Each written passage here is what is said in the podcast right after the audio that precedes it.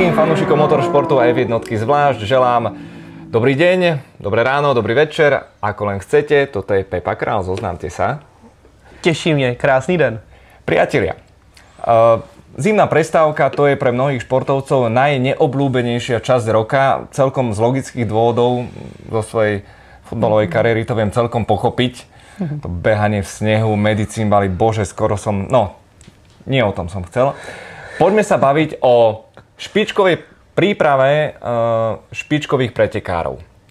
Úvodná otázka, Pepa. Asi musíme rozdeliť uh, obdobie off-season a tú prípravu počas sezóny. Je to tak. Musíme. Dobre. Uh, je zima. Je hrozná zima v niektorých častiach Slovenska i Česka. Uh, priam hrozivá, ale chalani, veľa z nich uh, chodí za anonymitou napríklad do Ameriky. Pierre Gasly tam bol konkrétne aj v tréningovom kempe. Niektorí chodia lyžovať, ale už sme videli aj na Instagrame, na sociálnych sieťach, že poctivo makajú, poctivo trénujú. Čo to znamená? Nie, inak, inak idem na to. Sezóna skončila na konci novembra. Aké dlhé prázdniny má vlastne formulový pretekár? Týden. Čo?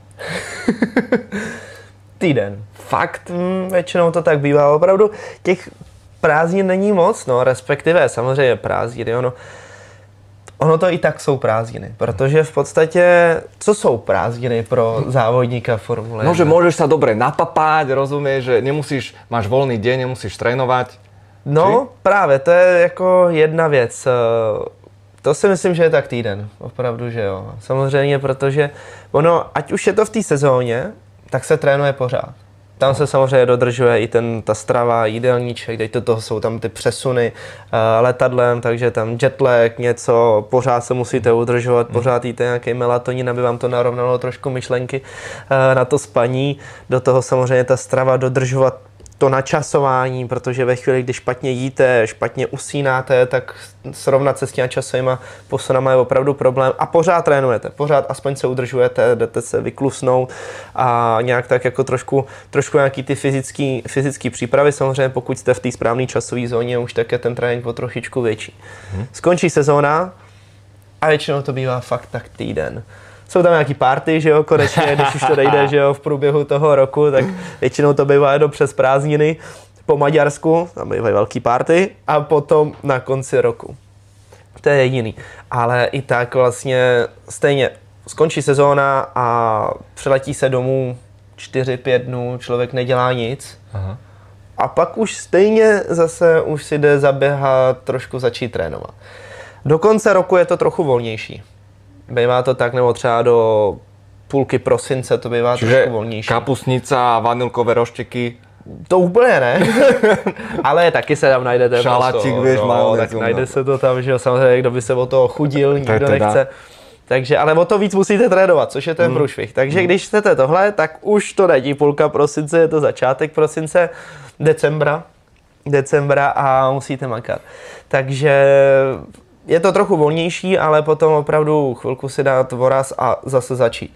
Začít tak, že spíš se zpátky vrací do toho rytmu nějakým postupným, jakoby lehčím tréninkem, ale potom záleží. Většinou je to tak, že vlastně Vánoce se tráví doma nebo někde, někde třeba v cizině, to už samozřejmě záleží na tom daném pilotovi a pak to začíná. Ve chvíli, kdy se překulí ten nový rok, tak to jsou většinou nějaký trénink kempy, na fyzičku fakt něco náročného, takového, aby to začalo po novém roce nastoupit na aspoň 14 dnů, opravdu takový ten, tu objemovku, to, kde se opravdu drže, kde vy potřebujete tu fyzičku, kterou jste měli celou sezónu, tak ji posunout o něco, protože to se vám v té sezóně už nikdy nepodaří. To je tak nabitá, že vlastně tam ji jenom udržujete. Takže vy prostě začnete držít, co to jde s těma trenérama a fyzioterapeutama. Položím otázku trošku zoširoka. Vo svete plitkej ženskej krásy poznáme ideálne miery 90, 60, 90. Aké sú ideálne miery uh, v plitkom živote uh, formulového pretekára? A teraz môžeš povedať aj ideálnu výšku, samozrejme váhu, možno index. Já si myslím tak jako Felipe Massa, mm-hmm. což je asi 1,65 m a, a 58. přesně 58 kg, jo. to je úplně ideální. To je prostě čím menší, tím lepší, takže v podstatě já to vždycky Prečo? přirovnávám jako k žokejům, mm-hmm. k žokejům na koních, protože vlastně když si vezmete, tak jeden velký kůň, jeden malý žokej. Čím jste lehčí, tím je to lepší, samozřejmě méně zatěžujete koně. Teď, teď se samozřejmě v té formuli jich máte tisíc těch konňů, eh, těch koní, ale pořád je tam ten jeden žokej, který samozřejmě tu formuli zatěžuje. Naštěstí už přece jenom jsou tam ty váhy daný, musíte mít minimální váhu auta, Teď to vypadá, že bude minimální váha jezdce, což je velký plus, protože samozřejmě jinak oproti vám mají ty menší a právě lehčí piloti v obrovskou výhodu. Nejenom tu váhovou, protože samozřejmě, když budete mít méně kilo, to znamená, že třeba já, když jsem závodil ještě formule, tak jsem držel váhu 72-73 kg, což je hraniční váha jak na GP2, respektive Formule 2, tak Formule 1. Mm-hmm. Teraz máš kolko? Hmm, teď mám takové hezkých jako 80. No, trošku to šlo nahoru. Já tiež som cez sviatky trošku, no ale no.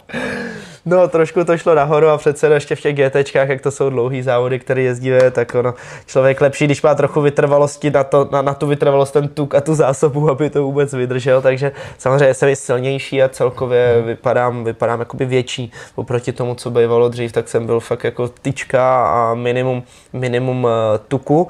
Uh, měl jsem 72 kg, dokonce taková specialita na Monako, tak jsem přibíral vždycky nějaký kilo dvě, takže třeba 74 kg. I přesto, že vlastně jsem se dostával přes váhu mm-hmm. na tom, eh, na té minimální váze, tak uh, Samozřejmě mě to v pořád pomáhalo tou hlavou. A Monako, jak je strašně náročná dráha, tak kvůli tomu, aby člověk se dokázal delší dobu koncentrovat v tom extrémním většinou teplu a extrémních podmínkách, tak každý to kilo opravdu bylo znát. Takže já jsem normálně držel 72, Monaco 74. No a teď proč to tak je? Protože samozřejmě každý kilo, jsme to měli rozpočítaný, tak eh, v podstatě 5 kilo ve Formuli 1, dá se říct ve Formuli 2, tak je okolo nějakých dvou desetin. Což je průšvih, protože dvě desetiny ve své době eh, v GP2 znamenalo to, že jste byli místo toho, abyste vyhráli, tak dvě desetiny znamenaly nějaký sedmý, osmý místo. Mm. A to je něco, co prostě nechcete. Samozřejmě Formule 1 ty rozdíly jsou trochu větší, na roz... ale na druhou stranu uprostřed startovního pole dneska, jak je tam krásně vyrovnaný ten souboj opravdu od nějakého osmého místa po 15. tak ty dvě, dvě desetiny někdy opravdu znamenají, že nejste osmý, ale 15. Takže pořád opravdu 5 kg udělá velký rozdíl. Naštěstí se dokážete dostat do té váhy. Pokud se tam dokážete dostat, eh, což dneska většina lidí prostě opravdu i na úkor toho, že nemáte svalovou hmotu, tak, eh, tak se tam dostanete. Můžeme se podívat krásně na Estebana Okona. Ten má, já si myslím, že má 1,90 m. Až, eh, skoro až 4% tuk má. No, ale on je strašně vychdlej, protože on je extrémně vysoký, ale úplně tenunkej.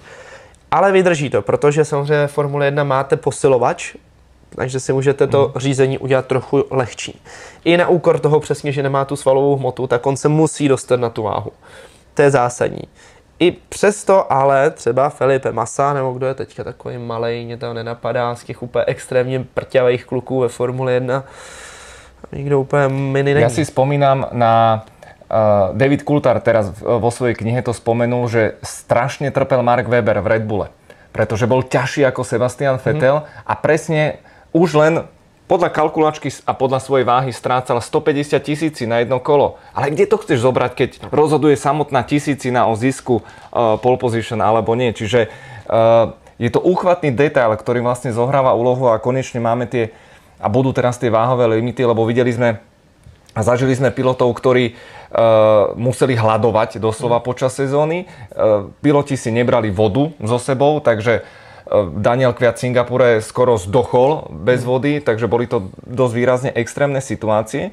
Ale naspäť k tomu tréningovému plánu, vráťme sa teda do zimy. Čo sa cvičí, aké športy sa robia, ktoré partie sú najviac zaťažované? A ono hodně záleží samozřejmě individuálně. Já pokud bych jsem se podíval na sebe, tak já upřednostňuji hodně běhání. Takže já jsem hodně běhal, pořád hodně běhám a je to samozřejmě třeba ze 70% se to opravdu odvíjí od té vytrvalosti, mm. protože i když to nevypadá, tak vlastně Formule 1 nebo vůbec motorsport je extrémně fyzicky náročný. A není to tak, jako že si sednete do auta a jedete na nákup, to opravdu je to makačka. A nejenom makačka těma sílama, který na vás působí, takže opravdu ty Gčka, ale zároveň i vlastně to, co děláte s volantem, s brzdou. Ta se šlape, třeba brzda se šlape nějakých 120 kg, jedno zabrždění na tom okruhu zabrzdíte třeba 14x 120 kg a to je opravdu hodně a těch okruhů potom jedete 70. Prepočítávám, je to 65 tisíc kg. No. Dobrý, číslo. no, dobrý, no, takže Už v podstatě v prenose, 6,5 tuny odtlačíte tak. pouze levou nohou, takže pouze jednou nohou. Takže samozřejmě ty leg press odstrkáváte to závaží, dřepy na jedné noze, to se dělá dost pravidelně. Ale opravdu, zásadní je vytrvalost, takže běh, cyklistika, hodně se jezdí na horských kolech i v podstatě všechno, kde se dokážete pohybovat v nějaký tepový frekvenci v okolo nějakých těch 120-140 tepů a tam to udržujete, protože vlastně v průměru v tom autě, když pominu start, kde samozřejmě adrenalin je hodně vysoko, tam se dostáváte na mnohem vyšší ty čísla, tak potom samotná ta jízda se pohybuje okolo nějakých 125, 130, pokud jste dobře trénovaní. Mm. Což je docela málo, možná, jako mnoho, mnoho, mnoho, mnoho lidí si řekne, že, to je, že by to mělo být podstatně víc, ale i tak ono to stačí, protože je to hodně silový potom ten trénink, ale vytrvalostně silový. Proto je právě potřeba natrénovat tyhle ty tepy, takže cyklistika, běh, plavání, to je samozřejmě super komplexní trénink. Ideálně je to skombinovat i zrovna na triatlon. Taky vlastně třeba Jense Button dělá triatlon Iron hodně častá, Ironmana, uh, spousta kluků opravdu je to baví, pokud hmm. umějí plavat, a když začnu plavat, tak spíš couvu. Takže to vždycky se s tím bojoval, trenér mě vždycky tlačilo to, říká, musíš jít plavat, to je dobrý na tu regeneraci, žádný otřesy, nic. Říkám, já nemůžu prostě, já fakt jako jsem se tam necítil takže som vždycky hodně běhal. A som kolo. začal pred pol rokom a som netušil, že plávanie aký to je vlastne kumšt, no to aká je. to je šialená technika, keď mi dal plaváčik a že len klepkaj nohami a ja som stál. Ja som klopkal jak blázon. Ja, ja jezdím dozadu, takže v pohodě.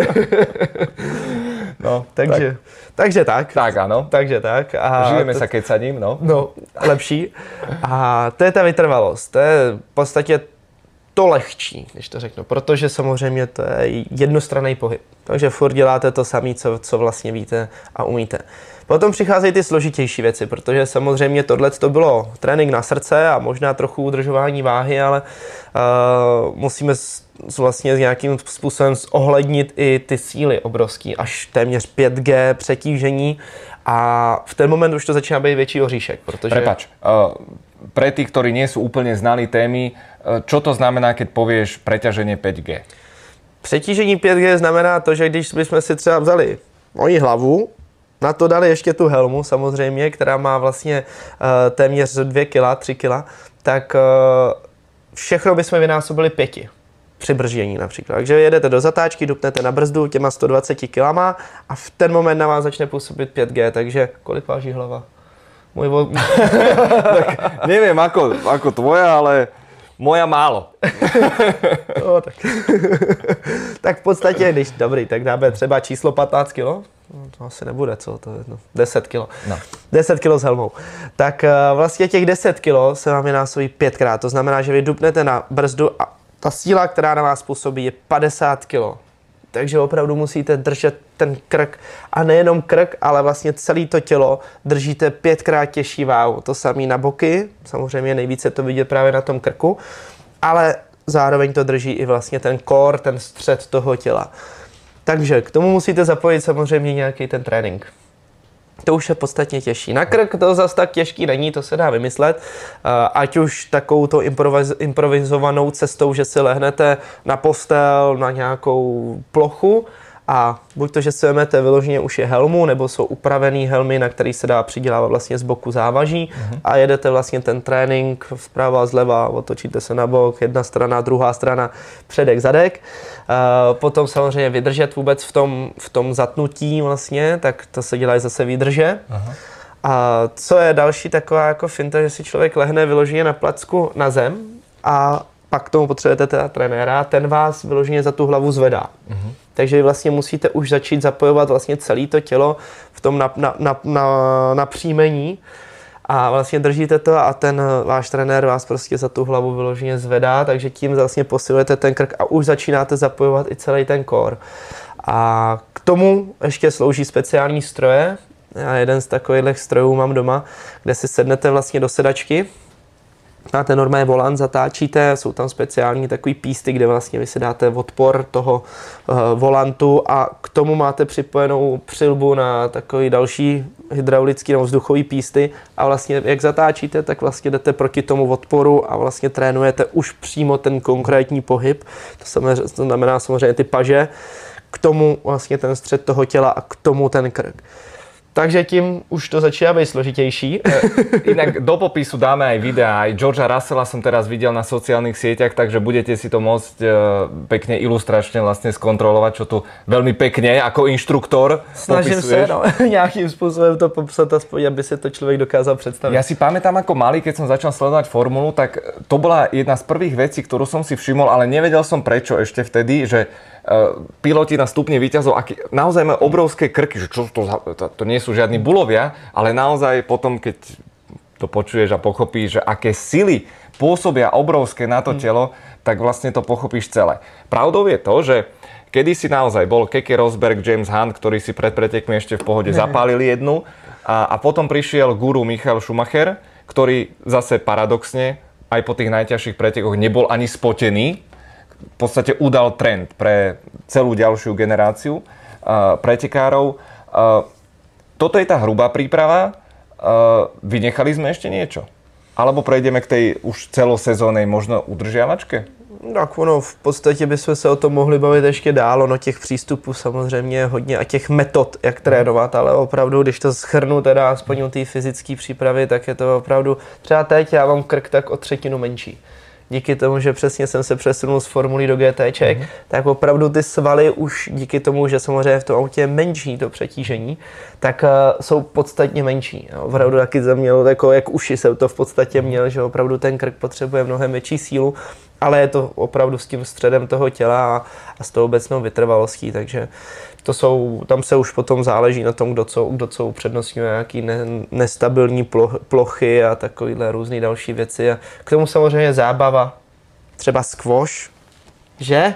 Mm. Vypadá to, že by jsem třeba Štěva dneska mohl ještě vytáhnout, ale... ale... No tak.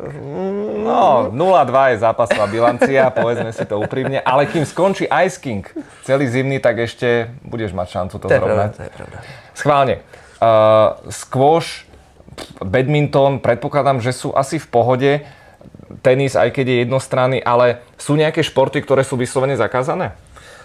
Jsou, což já byl třeba překvapený, protože jsem viděl teďka nedávno video Lance Strola, jak si jíždí nějaký takový, jako řekl bych, dost divoký uh, jak se tomu říká, off, off track na, uh-huh. na takový freestyle vyloženě na lyžích. Někde vysadili vrtulní z vrtulníku a sjíždí někde v Kanadě nějaký fakt jako takovýhle divoký sjezdy, protože to většinou, nebo dá se říct téměř ve všech případech, tak bylo, že to jsou zakázané věci. To znamená lyže, snowboard, ježdění na koni. To mě třeba vždycky hrozně mm-hmm. pobavilo. Ano, ano. Po každé tam bylo ježdění na koni, protože ten koň, jak je vysoký, spadnete zlomená klíční kosa, je hotovo. A to si mal v kontraktě? A to jsem vždycky, v podstatě každý to má opravdu mm-hmm. v mhm. těch kontraktech, takže uh, já a všichni ostatní závodníci opravdu to tam mývali a mají. Tak uh, to byly zakázané věci, paragliding, v podstatě všechny adrenalinové sporty, bungee jumping tam mm-hmm. je zakázané a všechny všechny různé takovéhle sporty tam byly zakázané, právě mě to překvapilo. Známe pár výjimek, třeba Kimi Raikkonen, který jako taky dokázal sví na, na těch sněžných skútrech závodil pod přezdívkou dokonce James Hunt, takže takový šel, šel proti proudu. Ale toto sa nevyplatilo Montoyovi. On, čo to bol, motocross alebo štvorkolky niekde? Motocross som štyrkolka, no. A on sa vyrýpal, mm. samozrejme mal zranenú ruku a do médií hrali, že hral tenis, že jo. spadol na tenise, tak to bolo veľmi vtipné, ale ale presne, to, e, a dosť ma to prekvapuje, Lewis Hamilton pravidelne chodí lyžovať, aj vo Ferrari mali Madonna Campilio, tuším, že vždy pravidelne. Chodil... To právě to jednou vždycky. Vždycky jednou za rok, tak opatrně si to sejte. Pluhujme to tam trošinku. Zakázali všechny ostatní, jako, co tam jezdili na lyžích lyžaře a snowboardisty a vlastně jenom ty jezdci si to sjeli a, a pak s novinářema, ale, ale opravdu v těch smlouvách to je zakázaný. Uh, mám pocit, že ale aj do sveta F1 a pomerne skoro uh, zasiahlo, zasiahla éra jogy. Teraz myslím si, že v posledných rokoch mimoriadne populárne bojové športy. Asi dobrá forma samozrejme, pokiaľ sa nepálí rovno na tvár. Já jsem vyloženě ve své době taky vlastně chodil dvoufázově trénovat s boxerama. Mm-hmm. Samozřejmě ne nějaký jako vyloženě boje v ringu a to jsem měl zakázaný, ale na celkově na ten sparring a na, to, na tu fyzičku to je skvělá věc. Tam mm-hmm. je mhm. to, že jo, komplexní zapojení, takže, takže trénink právě těch bojových sportů je úplně úžasný. A jak říkám, já jsem s boxerama to trénoval vlastně čtyři roky, a díky bohu za to, teď už umím jako se poprat, aspoň dřív to nebylo úplně. Oh, oh, oh, takže, takže ty bojové sporty jsou super, yoga, to je další věc, kde už se dostáváme spíš směrem k nějakému jakoby mentálnímu coachingu a tréninku a celkově uh, té přípravě, protože samozřejmě yoga je super na protahování, ale, ale je to už tou nedílnou součástí, která je opravdu potřeba v rámci relaxace protože na to se hodně často zapomíná, všichni si myslí, že to je prostě jenom o tom non-stop bušit, pořád makat, co to jde, ale to je opravdu přes tu zimu, jak už si říkal, to je ta hrubá příprava, kde se jezdí na ty fitness campy, kde se prostě dře na max, kde to tělo opravdu dostává zabrat. Těsně před sezónou se to vysadí, už se jede jenom taková lehká udržovačka, jenom takové jako vrátit se zpátky do hry, aby to tělo zregenerovalo. A přesně ta regenerace tam probíhá v rámci nějakých masáží, fyzioterapii, fyzioterapií, eh, výřivky, yoga, v tom, aby to tělo se hezky protáhlo, vystrečovalo, ten stretching je zásadní taky v takovýhle, v takovýmhle případě, aby tam nebyly zranění různý, protože samozřejmě to tělo v tom autě dostává hodně zabrat, tak eh, aby, aby vlastně se ani nechytali křeče a tak dál. Takže, takže ten stretching a vyčistit tu hlavu, protože to je strašně náročná a těžká věc. Mm-hmm. Jelikož ten zápřah v průběhu té sezóny tak je obrovský a když se podíváme třeba na Valtaryho Botase, tak tam je to krásně vidět, protože on se dostal do té těžké spirály toho, že vlastně dneska už jo, celou tu sezónu byl vyloženě rozsypaný. Vůbec se mu nedařilo, když už konečně to vypadalo, že se zvedne, zase spadnul na to smolu. Přesně, ale a, to, to jakoby se počítá jo. a to je největší problém, že na vás to najednou začne padat. A tohle je něco, čeho vy vlastně se chcete zbavit v průběhu sezóny, ale to je strašně náročná věc. Tam jakmile nechytnete tu první dobrou vlnu, tak potom vrátit se zpátky je téměř nereálný. A aspoň přijde ta zima, kdy už si říkáte tak a konečně se potřebuji nadechnout. Tam to všechno vy, vymazat, smazat, zresetovat. No a k tomu právě slouží přesně nějaký tyhle ty relaxační uh, pobyty, yoga, anebo ta mentální příprava, která každý si řekne, no, tak si dáme nějaký, nějaký neurol, nějaký prášky a půjdeme, půjdeme si lehnout, jo, ale ono to úplně nefunguje. I vlastně viděli jsme Romain Grožán, obrovský mm. zlepšení po tom, mm. co začal pracovat s psychologem a jestli se to dá nazvat psycholog, asi jakoby jo. Jsou to většinou tyhle ty mentální trenéři, kouči. To je moderné, hej no. Přesně, nazvem to trošku jinak, ať to nevypadá, že si tam chodíme tady teda v Praze do Bohnic, že jo, pro nějaký prášky, nevím, co máte vy na Slovensku. Pezidok. Jo, jo. No, tak tam se jezdili motokáry, tam jsem párkrát byl, a teď nevím, na motokárách nebo Alebo na něčem tak to jo, no a tak, tak právě tohle je opravdu důležitá věc, kde prostě spousta lidí uh, si v dnešní době myslí, že když je tam nějaký takovýhle psycholog, že to je jak psychiatr předepisuje prášky a, a vlastně uh, tím to funguje, úplně tak ne, ale zase to taky není tak nějaká zásadní věda. Je to o tom, že vlastně musíte přijít na takový to zefektivnění, ať už pohybu, anebo vůbec toho mentálního zapojení té hlavy a toho mozku, protože jsou k tomu různé tréninky, mě třeba strašně se mi líbilo, hrozně zajímavá věc. Používali jsme to ještě ve své době, když fungoval projekt GT Academy, a kde vlastně Sony a PlayStation podporovalo mladý kluky, tak nejenom, že to bylo opravdu o tom, že ty kluci se mohli dostat do reálného závodňáku, do GT, ale oni se na, na to museli připravit v krátké době, protože to byly že všechno vybraní lidi pouze z PlayStationu, tak uh, tam byla autodráha, uh, která se ovládala čistě hlavou. Aha. Takže vy jste vlastně měli normálně trať, namalovanou a na tom byly autíčka. Připluli jste si takovou jako speciální čepici s diodama, s takovými no, s těma elektrodama.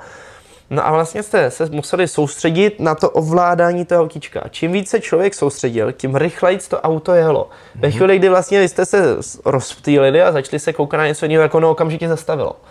Takže opravdu ovládat tu aktivitu mozkovou a naučit se takovéhle věci, tak tam to šlo moc pěkně a jsou k tomu právě různý takovéhle programy, používá se to, ať už je to třeba v podstatě jako PlayStation ovládaný hlavou, tak vlastně vy takhle tam mhm. jezdíte po té trati a, a zajíždí se rychlý kola, pomalý kola.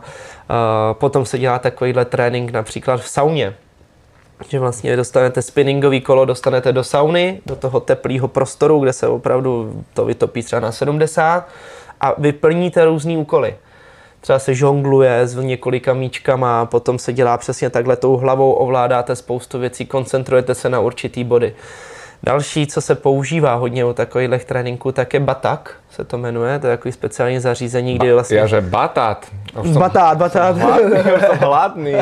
No. no baták a tak baták. to stojíte vlastně a oni se rozsvěcí různý body a vlastně vy ty body musíte trefovat a do toho dostáváte klidně nějaké otázky. Vlastně je to o tom, o té koordinaci pohybu a zapojení té hlavy. Mm-hmm protože samozřejmě je to o tom, jak moc se soustředíte. Udržet soustředěnost po dvě hodiny, to je taky strašně složitá věc a může se to trénovat takhle bokem s nějakým mentálním koučem. Mě třeba hrozně moc vyhovovalo, že jsme jezdili vyloženě na simulátoru. Takže vyloženě zůstat v tom simulátoru 4 hodiny kroužit a ten inženýr vám zadá čas, který nemusí být úplně ideální, může to být třeba o dvě vteřiny pomalejší. Jenomže vy ho musíte jet v rozmezí dvou desetin, každý to kolo. Mm-hmm. A čtyři hodiny. To je makačka. To je trošku psycho. A úplne, úplne staromodne vlastne opäť vyznieva eh, Michal Schumacher, o ktorého mali vždy vo Ferrari uh, najväčšiu starosť, lebo on miloval futbal. A kontaktný šport, tak tam je to riziko celkom teda vysoké. Hodne veľký. A videl si Botasa inak teraz aktuálne? Jo. Akú briadku mm-hmm. zapustil? Zahral si hokej, hokej. inak, takže tomu celkom ide. A ja sa normálne obávam, že táto mentálna príprava je na asi samostatný Ice King, ešte si to premyslím. Ale čo sa týka tej hrubej prípravy, skúsme sa teraz povenovať možno trochu strave a pitnému režimu. Špecifika. Obrovský, záleží. Čítal som knihu Kimiho Raikonena, ktorý vlastne, on počas súťažného víkendu ani nevie, čo má vo flaši. To je starosť jeho fyzioterapeuta, ktorý tiež na základe krvných testov mu tam niečo namieša, kým netuší, čo to je, ale pije to. Lebo čo je tekuté, to má kými rád. no, predpokladám, že tie energetiaky nepijú chlapci. Ne. je to vtipný, že každý si myslí, že tam pijou Red Bull nebo nějaký, monster. nějaký přesně Monster nebo něco takového, ale ono se to dá pít. Uh, taky jsem to řešil s uh, fyzioterapeutem, jestli to je dobrý nebo špatný. Ono to zase tak špatný není, ale uh, záleží v jaký míře, protože když bychom vzali tady tu skleničku, tak když byste si dali na dně ten energetiák a ostatní dolili vodou, tak to je v podstatě taková ta běžná míra, kterou byste mohli, mohli mít. Problém je, že ve chvíli, kdybyste pili ty energetiáky a přijeli například do Malajzie, tak extrémně přetížíte ledviny a játra. Což je něco, co opravdu nechcete, protože ve chvíli, kdy přetížíte ty vnitřní orgány, tak samozřejmě v ten moment i ten mozek přestává fungovat úplně ideálně, protože se spíš soustředí na to, eh, na to odbourání těch, těch vlastně věcí, které jste do toho těla dali. Takže od toho se právě odvíjí, ať už pitný režim nebo jídlo. To je vlastně jde v ruku v ruce. Zásadní samozřejmě pitný režim záleží, kde jste a jaká je vlastně ta vaše stávající situace.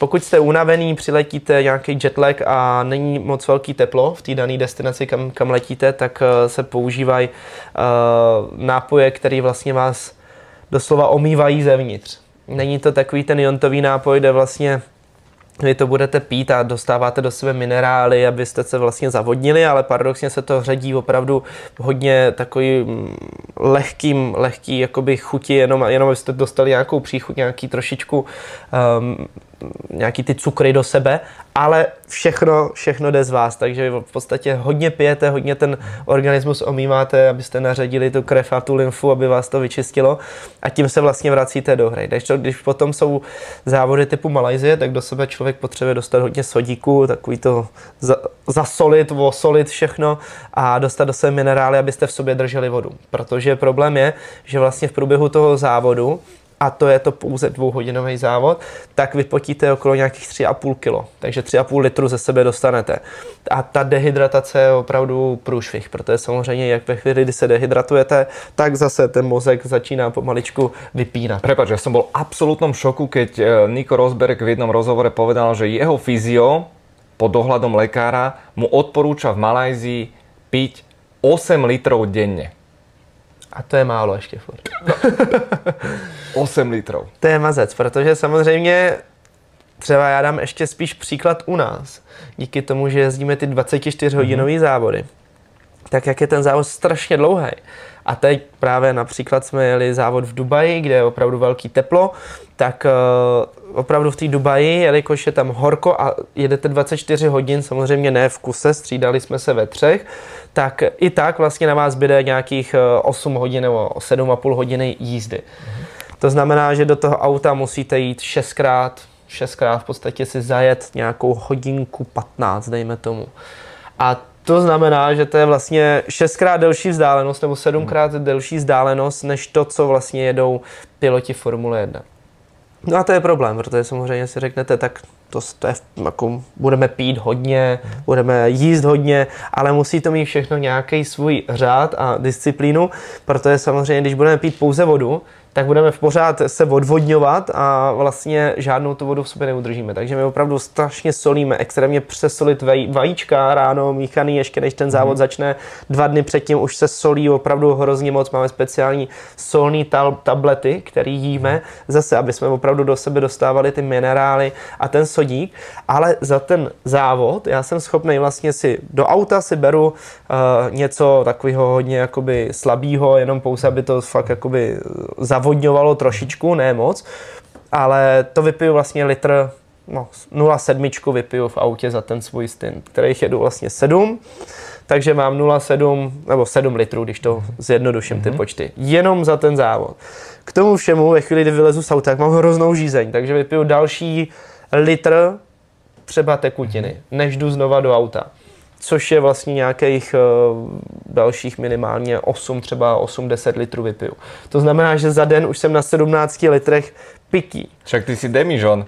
To je strašný, to je opravdu, to člověk jako jediný, co dělá, je, že chodí na záchod a nebo se potí teda. Tam jako ono 90% stejně z toho všeho potom člověk vypotí, protože třeba v druhé polovině závodu už i přesto, že opravdu vypijeme takovýhle množství pití, proteináků, různých dalších všech různých příměsí, tak eh, stejně všechno ostatní to tělo vypotí. Takže hrozně zajímavý, že opravdu ty čísla jsou obrovský, ale právě to značí to, jak opravdu ten organismus je přetížený a musí být připravený na to. Rozmýšľam, ako to celé zvláda Fernando Alonso, o ktorom je známe, že nesolí, takže ten má si trošku ťažší život. Asi by si nezahral v rozprávke Solo na zlato.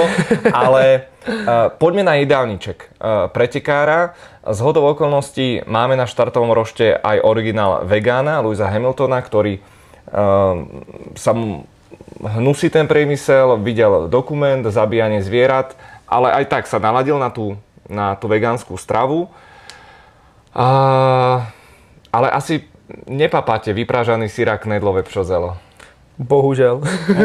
Bohužel ne, no, opravdu to si tam dát nemůžeme, nemůžeme si to dát téměř nikdy, ale, ale uh, jí se tam opravdu lehký jídla, uh, speciálně je to trošku samozřejmě nastavený na ty sacharidy, na ty, na ty slad, slad, mm-hmm. sladké věci, nebo cukry, dejme tomu, ať už ty jednoduchý, nebo spíš ty složitější, aby to zase vydrželo, takže hodně se jede, hodně se jede na těstovinách, právě třeba v průběhu těch závodů uh, se jedí většinou těstoviny s nějakou červenou omáčkou, mm-hmm. to znamená nějaký rajčata, něco, co je opravdu jednodušší, nedáme si úplně mořský plody. Proč červená?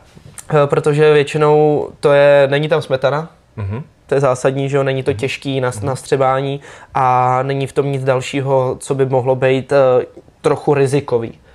To znamená, že opravdu nějakou rybu, ryba se dává třeba pouze na večeři, aby to bylo třeba přes noc, byl tam větší rozestup, ale většinou to jsou opravdu těstoviny, do toho samozřejmě protein nějaký, takže nějaký kuřecí, mm-hmm. krutí, prsa, eh, v podstatě lehčí maso, taky ne úplně červený, to znamená hovězí, který potom dlouho se tráví, ten mozek potom přemýšlí nad tím, jak má strávit maso, místo toho, aby přemýšlel nad tím, jak má točit volantem. Mm-hmm takže opravdu odlehčit tu stravu. Zeleniny taky zbytečně ne moc, protože mm-hmm. samozřejmě ta vláknina zase, tráví se to dlouho, zůstává to v tom těle dlouho. Uh, ovoce ano, tam jsou cukry, jsou to rychlé cukry, takže máme ovoce, máme sušený ovoce, hodně jíme.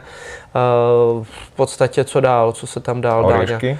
Oříšky taky, slaný právě, to je fajn mm. slaný oříšek, ale taky ne moc, protože zase ten oříšek zůstává v tom těle hodně dlouho, ale to se taky hodně konzumuje. Třeba mě pobavil hrozně moc náš kuchař uh, minulý rok, tak jsme jeli ve Francii, že jo, uh, v Paul Ricard, Bandol, hnedka pod tím tam dělají skvělý růžový víno a pod tím zase tam prodávají skvělý ústřice.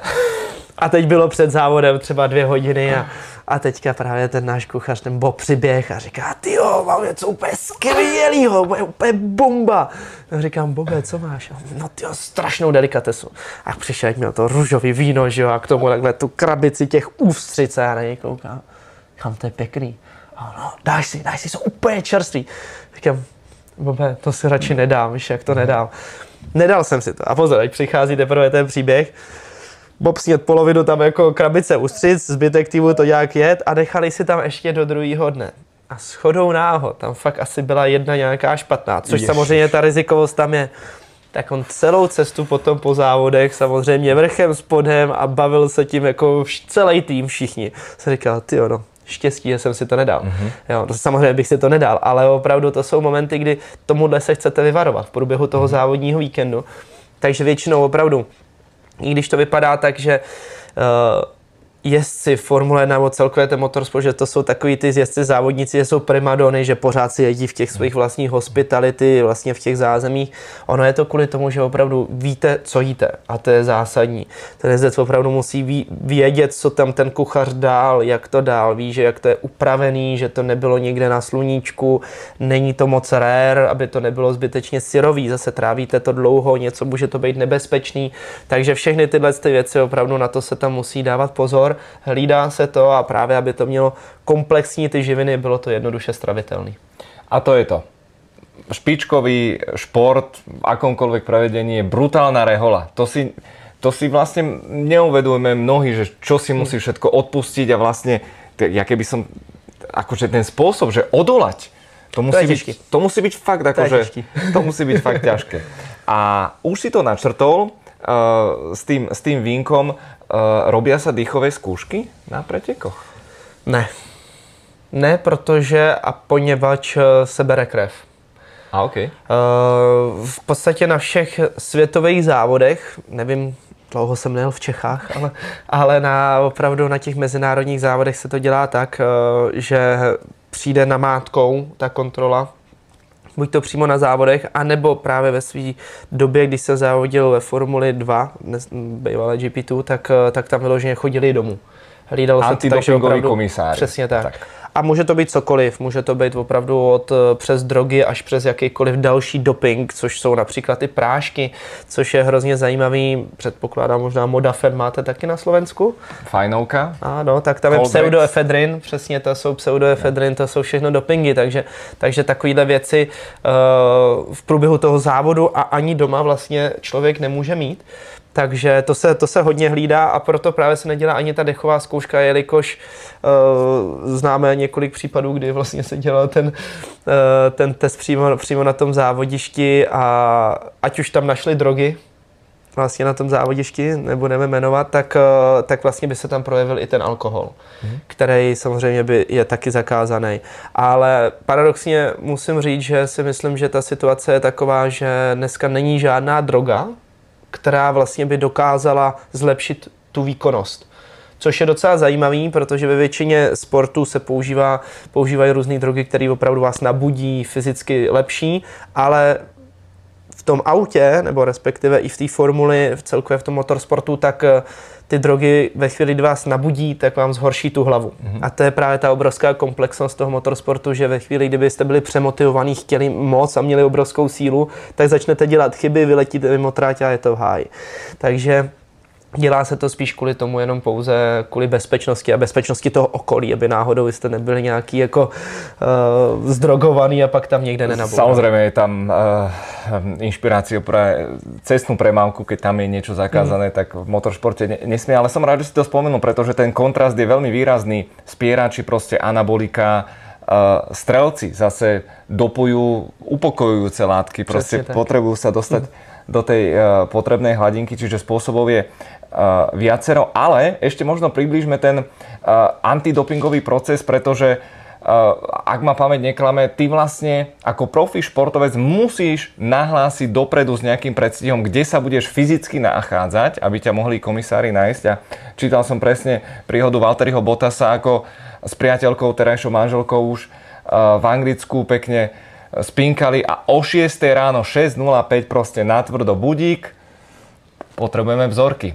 Mal si aj ty takú prepadovku nějakou? Fagli. Jednou opravdu jsem měl tu možnost, že přišli a opravdu přijdou tam, oni projdou i celý ten byt, vlastně musí se dát k tomu schválení samozřejmě, eh, když přijde tenhle ten komisař, ale je to tak, že vlastně vy když to odmítete, tak jste automaticky pozitivní. Takže to úplně nechcete. A samozřejmě, když jako ráno tam člověk vyleze, že ho polomrtvý, já koukám, jako vůbec jsem netušil, nikdo to je, co chce tak oni se nějak jako představí. Hrnce ti přišel no, predať. No, já přesně jsem si říkal svět si Jehovovi, nebo jako co, co, co se zrovna děje. Odpisujeme plyn. A tak právě tam musíte podepsat okamžitě ten dokument, že teda ano, můžou, teď oni to projdou, celý zkontrolují to. No a na základě toho potom se řeší to, zdali vy budete dávat moč anebo krev. Mm-hmm. Takže tam už záleží na tom, co vlastně ten, eh, ten komisař chce. Má si upratané? Uh, v rámci možností, no spíš jako mě štvali, že to vyndávají z těch skříní, aby se podívali, co je zatím vlastně, Aha. aby se neměli schované věci za skříněma nebo takhle. Takže, ale to už pak záleží podle mě individuální hodně uh, na těch daných komisařích, který jakoby to kontroluje a jaký mají pokyn, co vlastně mají udělat a co mají vzít, protože od toho se to všechno odvíjí. Hrozně zajímavé věci jsou, že, že dneska už je to dotlačení do takového extrému, že vy například, když jdete na záchod, tak on tam musí být s vámi. Ano, tam jsou všade zakadla, aby se, no, samozřejmě. Aby se to vůbec nedalo nějak vyměnit, nebo dělalo se to, že se to napouštělo dokonce i z gumové rukavice, že vlastně jste to dělali, že jste na záchodě a dávali tam tu jinou moč. A, a potom takže... jste byli těhotní. No, no. A i to se stalo. Jednému mužovi, no. Jednému mužovi. Tak eh, to jsou takové jako příběhy, které já si myslím, že Formule 1 nebo všeobecně motorsportu se zas až tak nedějou, že by tam opravdu někdo bránil nějakým způsobem ten doping, jak jsem říkal, není tam dneska substance, látka, která by tomu pomáhala. Spíš je to opravdu nějakým nedopatřením nebo hloupostí a nebo tím, že vlastně máte nějaký prášky. Ať už to jsou třeba prášky na astma, na srdce, eh, některý prostě mají ty nedovolené látky, ale vy, když je nahlásíte dopředu, tak je to v pořádku. Takže z tohohle pohledu v pohodě odeberou vám ten vzorek a v podstatě nikdo se s váma nebaví, dokud nepřijde eh, oficiální dopis, že teda všechno je v pohodě. A nebo není. Mm, to je ten horší případ. Naštěstí se ti to nestalo, na rozdíl od iných. A práve ste sa aj dozvedeli, že aké ľahké je vlastne dopovať v bežnom živote, že e, v bežnej lekárni pri bežných v podstate prostriedkoch na zrážanie teploty sú rôzne nepovolené látky. No, dovolím si povedať, že opäť kvantum mimoriadne zaujímavých informácií. Už si hladný? Trošku. Trošku, no. Tak my ideme premyslieť ďalší diel Ice Kingu. Tešíme sa na vaše komentáre. Zatiaľ ahoj. Mějte se.